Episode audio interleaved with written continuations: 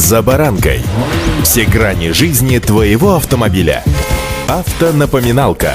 Комментарии экспертов. Советы по обслуживанию автомобилей в программе «За баранкой».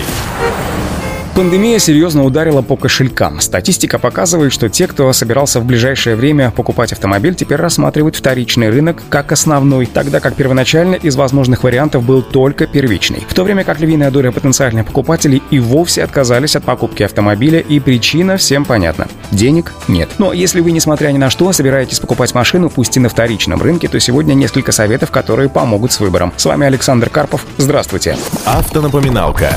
Безусловно, всем понятно, что покупка машины с пробегом связана с определенным риском, как в русской поговорке про кота в мешке. Но, несмотря на все опасения, велик шанс приобрести автомобиль. Хороший автомобиль, просто потому что сегодня есть варианты, когда люди продают автомобили, потому как в них просто нет надобности. Но машина добротная, без сюрпризов и нюансов. Несмотря на то, что в народе ходит масса мифов. Первый миф касается пробега автомобиля. Тот, кто привык ко всему новому и с трудом соглашается на БУ, наверняка станет утверждать, что нужно покупать автомобиль с пробегом менее 100 тысяч километров. Но тут есть свои нюансы. Если машина в возрасте 10 лет успела проехать только 60, ну, может быть, 80 тысяч километров, то есть риск, что одометр скручен. Либо все эти годы она провела, толкаясь в городских пробках на небольшие расстояния. Причем ситуация номер два опасна тем, что в таких условиях эксплуатации масло должно было меняться в два раза чаще. Обычно владельцы этим пренебрегают, и моторы подобных машин бывают закоксованы. Если автовладелец, соответственно, подходит к техобслуживанию, то на пробеге в 120 тысяч километров он должен был сделать комплексное обслуживание автомобиля. В частности, поменять колодки, свечи, ремни и многие другие расходники. Поэтому в ряде случаев бывает выгоднее приобрести обновленный автомобиль с пробегом свыше 120 тысяч километров, чем с малым километражом, намотанным в пробках, тем более, что в самое ближайшее время вам придется провести достаточно дорогостоящее плановое обслуживание своего нового, хотя, конечно, не нового, автомобиля.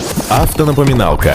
Другой миф касается покраски. Считается, что нужно брать машину с обновленным кузовом без царапин и сколов. Однако, если эти потертости ремонтировал неквалифицированный мастер накануне продажи, можно ждать волны трещин и сколов буквально через пару лет. Хорошо, если через пару лет. Новая краска облетит, а под ней обнаружится куча ржавчины, поэтому лучше брать поцарапанную машину с заводским покрытием. Так вы сразу узнаете, насколько глубоки и серьезны повреждения. Часто такие автомобили продаются еще и со скидкой, а затем уже можно будет покрасить кузов у проверенного мастера. Учтите, что на рынке можно встретить автомобили из корпоративных парков или каршеринга. Их продают сразу по истечении гарантийного срока. Часто эти автомобили имеют как раз небольшой пробег и могут похвастаться бережной и нечастой эксплуатацией. И здесь можно найти выгодные варианты, но это не касается автомобилей из такси. Обычно эти машины эксплуатируются, что называется, на износ. Еще один момент, достаточно часто я говорю, да и не только я говорю, что автомобиль это прежде всего расход, а не инвестиции. Поэтому если в одном месте сильно зудит, постарайтесь взять себя в руки и не забудьте прихватить калькулятор и просто посчитать, во сколько обойдется вашему кошельку содержание автомобиля. Практика показывает, что при нынешнем уровне служб такси иногда дешевле воспользоваться именно их услугами, нежели...